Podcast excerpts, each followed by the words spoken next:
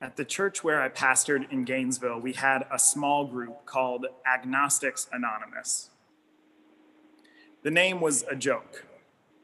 Well, the anonymous part was. They were very much agnostics or atheists, but everyone knew. They were very public about their beliefs and often reminded us if it felt like things were getting a little too religious at church. It had been that way since long before I had gotten there. And it seemed to work for everyone. So, so I was surprised when the group sent an email to the pastoral team and said they had some concerns and they'd like to sit down with us and they wanted to make sure I was there. I was surprised by their email and afraid and maybe a little upset. I, I started to argue with them in my head what could they possibly want and and why me i was still pretty new to the congregation and i knew i had a bit of a reputation for being into god and jesus i was kind of religious so i started making assumptions about what their concerns might be. I started planning my responses and then I started guessing what their responses might be to those responses. And I came up with my rejoinders. I started digging in, preparing to defend my position. I staked out my territory and got ready to draw a line in the sand. This was a church and I was a minister, and certain things were non negotiable, essential. I would not be moved. The night before the meeting, I barely slept. And when it came time the next day, I had to force myself out of my office and down the hall. My heart was pounding. The hand that held the notebook where all my positions were written down was shaking uncontrollably. I sat down across from them at the table, ready to stand my ground, ready to give it to them. And instead, one of my colleagues started with an open question about how they were feeling and why they'd wanted to call the meeting. And rather than launch into their arguments or talking points, they shared just that how they were feeling, which was a little afraid, they admitted. They wanted to make sure that there was still room for them in this community that meant so much they wanted to be acknowledged. They wanted to know that they were welcome, to hear that they belonged, just like everyone else. And as they shared and as I listened, I stopped digging in. I stopped rehearsing my points and mentally crossed out most of what was written on that notebook. I let go of the baggage that I had brought into that meeting and I just heard them out. And when it was my turn to speak, I tried to be as open as they had been, to share my own desire for belonging in this place that had been theirs for so long and where I was brand new. And they said that's what they why they wanted me there at the meeting because they wanted to get to know me. They were curious about me. They wanted to hear what I had to say. And instead of sitting on each side of the table, refusing to be moved, we did move toward one another, toward understanding. And though this is not how they would have put it, from my point of view, a step or two closer to God. Recently, a friend sent a devotion by the Franciscan priest Richard Rohr, whom I love. I'll confess that I don't always read devotions that people forward to me, but I read this one and it reminded me of that meeting. Rohr wrote, We must avoid the temptation to become our own defended camp. Rather than dig in and get entrenched in positions and ideas and ways of doing things, he said we have to remain movable, like, like the tent of meeting that the Israelites constructed in the wilderness after they had escaped slavery the one that they carried with them all the way until they finally got to the promised land. The tent of meeting that we have an itemized inventory of here in our scripture. It might seem strange to find what amounts to a packing list in the Bible. It might seem even stranger that I chose to have it as our scripture this morning, that you had to sit through listening to it. These boring lists, and it's okay. We can call it what it is boring list. You know, these lists are the reason why I never got past the book of Numbers in my attempts to read the Bible uh, front to back as a kid. But as an adult, the boring stuff, or maybe as a preacher, I guess, the boring stuff seems like some of the most important. Not the beautiful stories or the lofty wisdom, but the mundane details about how life is structured for the people of God. Who carries what and what there is to carry.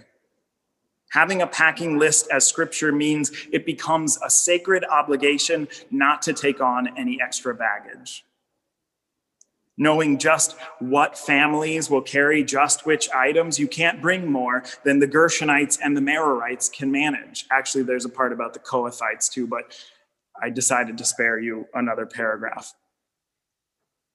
Needing to keep all of your holy things in a tent of a certain size and haul it all across the desert for years means you have to pare down to just the essentials.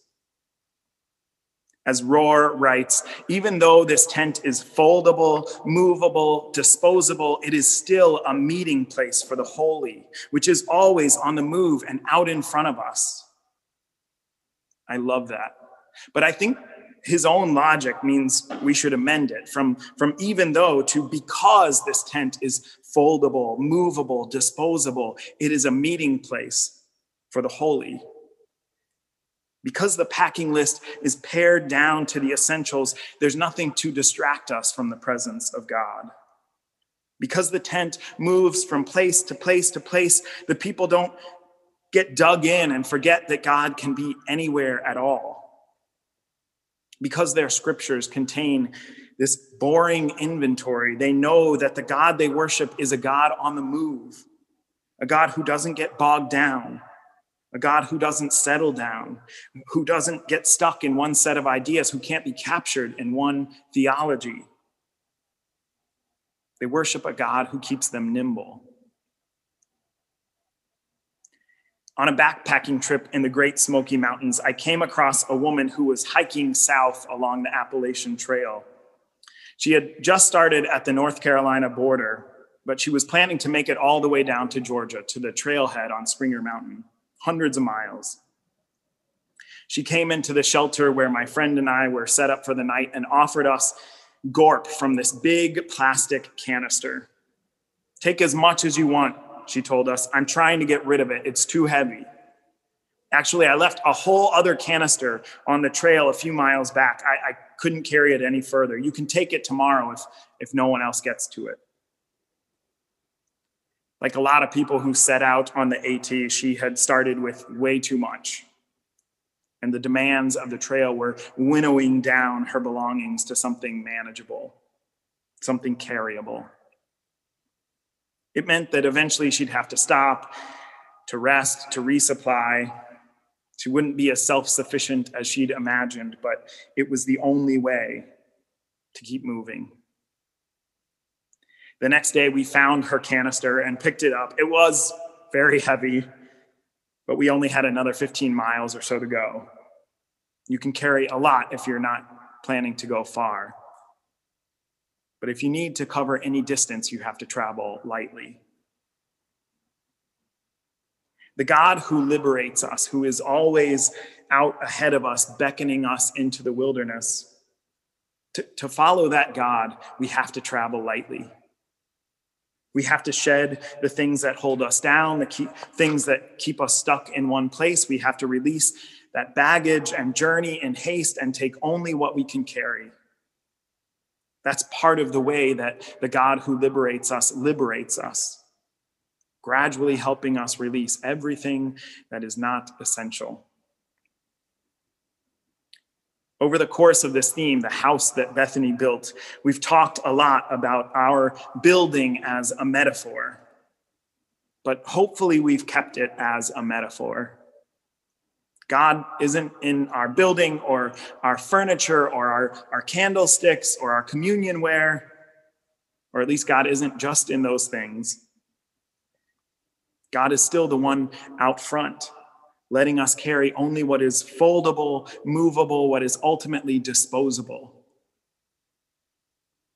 Having moved things around in this space for the last eight months as we've looked for new ways and corners to do ministry in, I will tell you that the Germans who built the furniture in this building did not intend for it to be moved. Everything is at least twice as heavy as it looks. You wouldn't want to have to carry it through the desert. You wouldn't want to have to carry it to Montrose. We wouldn't get very far on our faith journey bringing it all along. But fortunately, I, I think you all already understand that.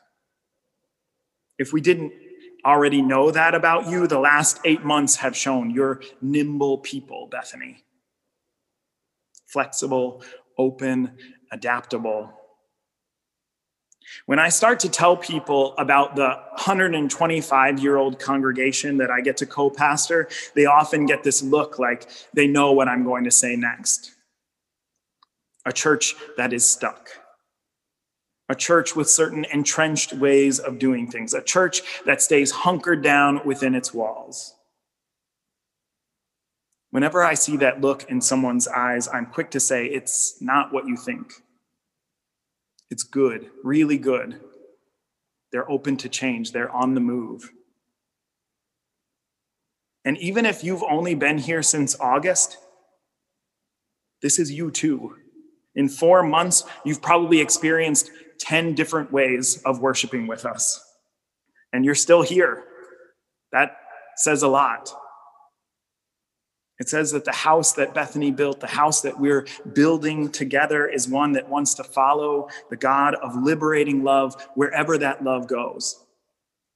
To keep chasing after the God who is always on the move, out in front of us, showing us something new, teaching us something we don't already know. As your pastor, I will try to remember that. It's a lesson I've had to learn before